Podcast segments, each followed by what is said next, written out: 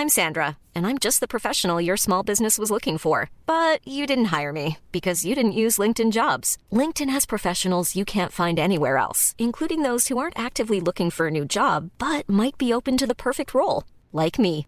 In a given month, over 70% of LinkedIn users don't visit other leading job sites. So if you're not looking on LinkedIn, you'll miss out on great candidates like Sandra. Start hiring professionals like a professional. Post your free job on linkedin.com/people today.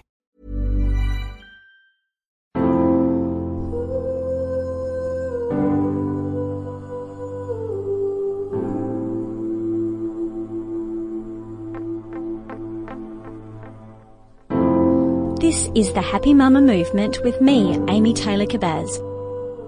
Mama to three, author and editor of the Happy Mama magazine.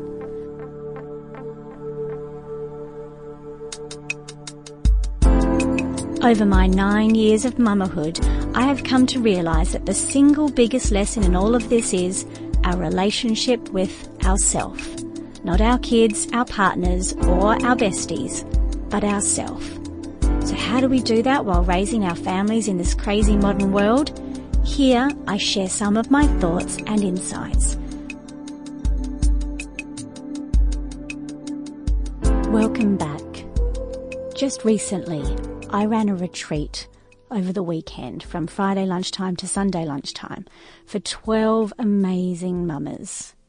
11 of them from Australia and one from New Zealand. And it was at the end of a four month program we had all done together. A program that I called The Divine Life.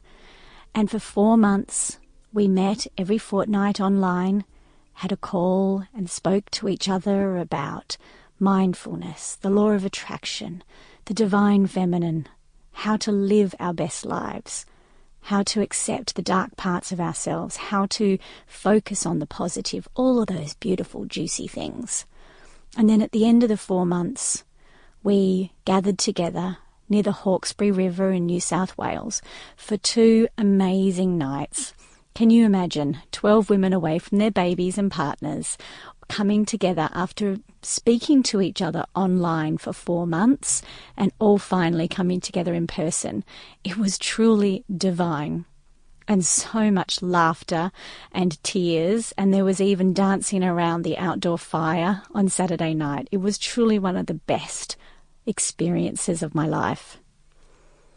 And as we all sat around on the Sunday, reflecting on how this weekend had been and sharing what we're most grateful for, one of the mamas said, I'm so grateful that we could have a weekend together where we weren't talking about our partners or our children, but we were talking about ourselves as women. She said that it's very rare for women to get together and not talk about our children or our partners, and this really stuck with me. I've thought about it a lot since. It really is true, isn't it? When we get together with women, we really do often immediately start talking about our children or our partners or other people and what's happening in their lives. Just a few months ago, I joined a beautiful little gym near my house. I'm not much of a gym girl. I'm a yoga girl and for many, many years was a dancer. And so the traditional gyms where everyone's in their awesome outfits in front of mirrors and the music's really loud is just not my thing, especially when my house is loud enough. so I found a little gym just around the corner from me. It is so simple. And I'm probably one of the youngest there. It's a space where a lot of older women come to do a, a, few weights and get on the treadmill, but mostly they get together and exercise and chat. And it's so true. When we get together as women, we do talk about our children and our partners and maybe just catch up on the basics of what's happening in our life.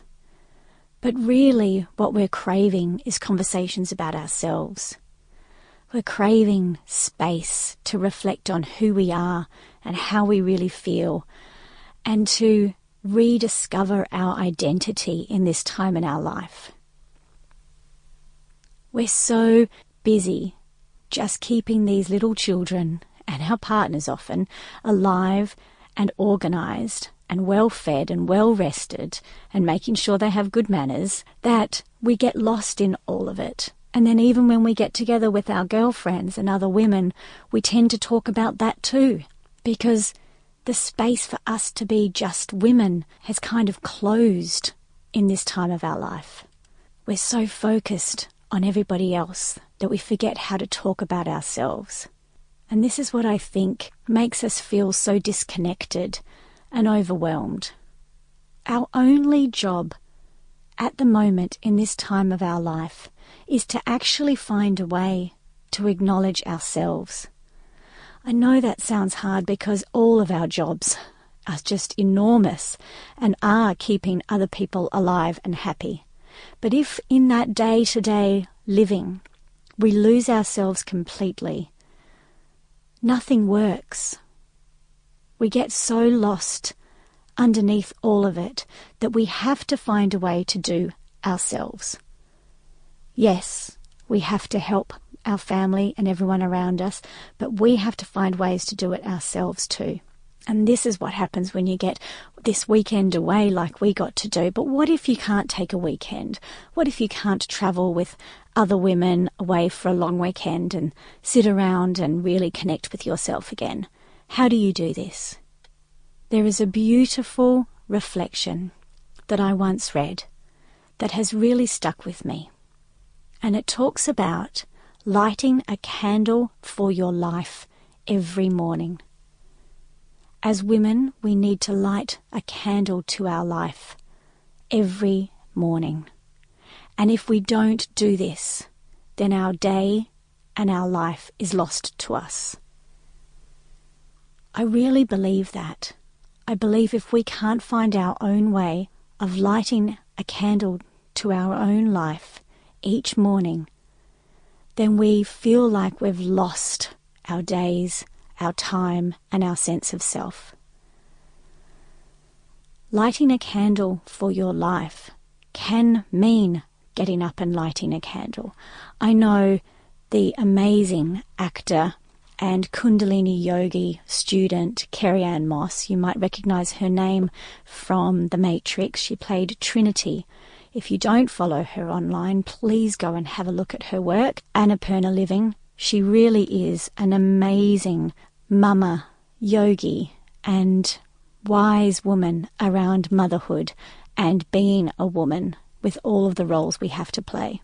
And I know she often talks about getting up in the early hours of the morning and starting her day by lighting a candle. By sitting there and just lighting a candle and either doing her meditation or her Kundalini yoga, and other times just sitting there with a cup of tea and just acknowledging herself before everyone else wakes up. And for me personally, this is also how I keep sane. That morning ritual, which I've spoken about before, where that little space where I get to acknowledge me first. But what about you? How do you light a candle to your life? How do you acknowledge you before the day gets going and the momentum gets rolling and the children and the work and the house and everything is starting to demand your attention. What do you do to light a candle for yourself first? We need rituals as women, and these little things can make all the difference. These little practices are the antidote to that resentment that you feel that there's never any time for you and that you always have to do everything if you can have these little moments, and they don't have to be big and significant. I mean, literally lighting a candle is enough, but also you can just have a special cup of tea that you take to the back deck or to the window and watch the outside for a few minutes while you sip it in gratitude. It can be going to the gym or yoga or going for a run or a walk in the early, early morning air. It can just be getting up and sitting on the couch quietly, listening as the house wakes up. But if we don't acknowledge ourselves like this, nothing to do with our children or our partners, our work, our friends, our parents, anybody else, if we don't acknowledge ourselves first as women, we lose our day. And in reality, we lose this time of our life. So, how will you light a candle to your life? How will you acknowledge yourself as a woman? How will you give to yourself before you give to everyone else? And even if it is just a simple moment after your shower in the mornings, just 30 seconds to stand there and breathe and thank your body for yet another day. You light a candle to yourself and your life. And this is how we make the change. I hope that helps, beautiful mamas. Satnam. Thanks for listening, mamas. If you want to start to light a candle to your life and reclaim the woman that you long to be, I have just released a brand new 10 day program. This is, I guess, the foundations of what has changed my life. It is all about reclaiming your thoughts, yourself, and who you want to be that confident, clear, and calm woman that you long to be again. It is called Reclaim and is a simple 10 day practice that includes one of the most life changing tools I have ever created my short meditation practice. If you would like to light a candle to who you are, please take a look at it now at happymama.com.au and share this podcast with all the mamas in your life who you know are also trying to find themselves while raising their families. Until next week, Satnam.